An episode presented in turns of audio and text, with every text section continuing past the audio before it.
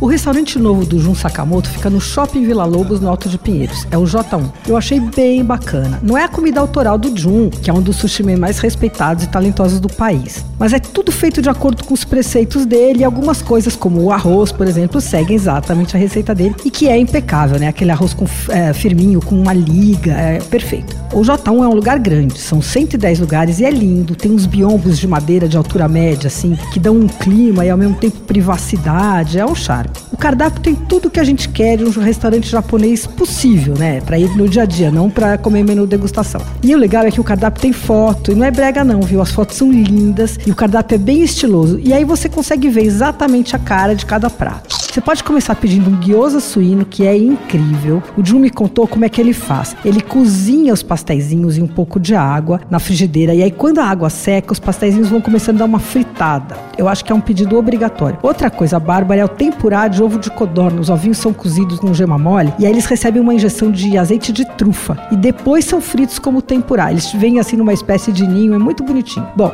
aí você não vai querer dispensar os sushis e sashimis dele, né? Então dá para pedir individualmente, sushi ou sashimi sashimi, ou dá para pedir combinado, tem lá uns deles, e tem a chance de você poder montar o combinado do jeito que você quiser. Os preços vão de 78 a 220 para sushi e sashimi. Aí tem bentô, tiracha, enfim, dá para se divertir bem. Ah, tem uma lá do cardápio chamada Steakhouse, que tem as carnes. O Jun é fã de carne e resolveu botar lá. Os grelhados chegam em uma chapa quente de pedra-sabão, com um toque oriental, é bem bacana. O Porterhouse que eu provei tava ótimo, veio com molho de missô e veio com uma mandioca que ela foi cozida em missô antes de ser frita. Esse custa 110 10 e dá para dividir fácil, viu? Olha, não é um restaurante barato, mas é o mais barato dos três do Jun. Eu calculei um gasto médio de 120 a 150 por pessoa. O Jun acha que o ticket médio ali deve ser de 90 a 100 reais. E a ideia dele é abrir vários J1 pela cidade. Então anota, o J1, esse primeiro, fica no Shopping Vila Lobos, no Alto de Pinheiros. Você ouviu Por Aí.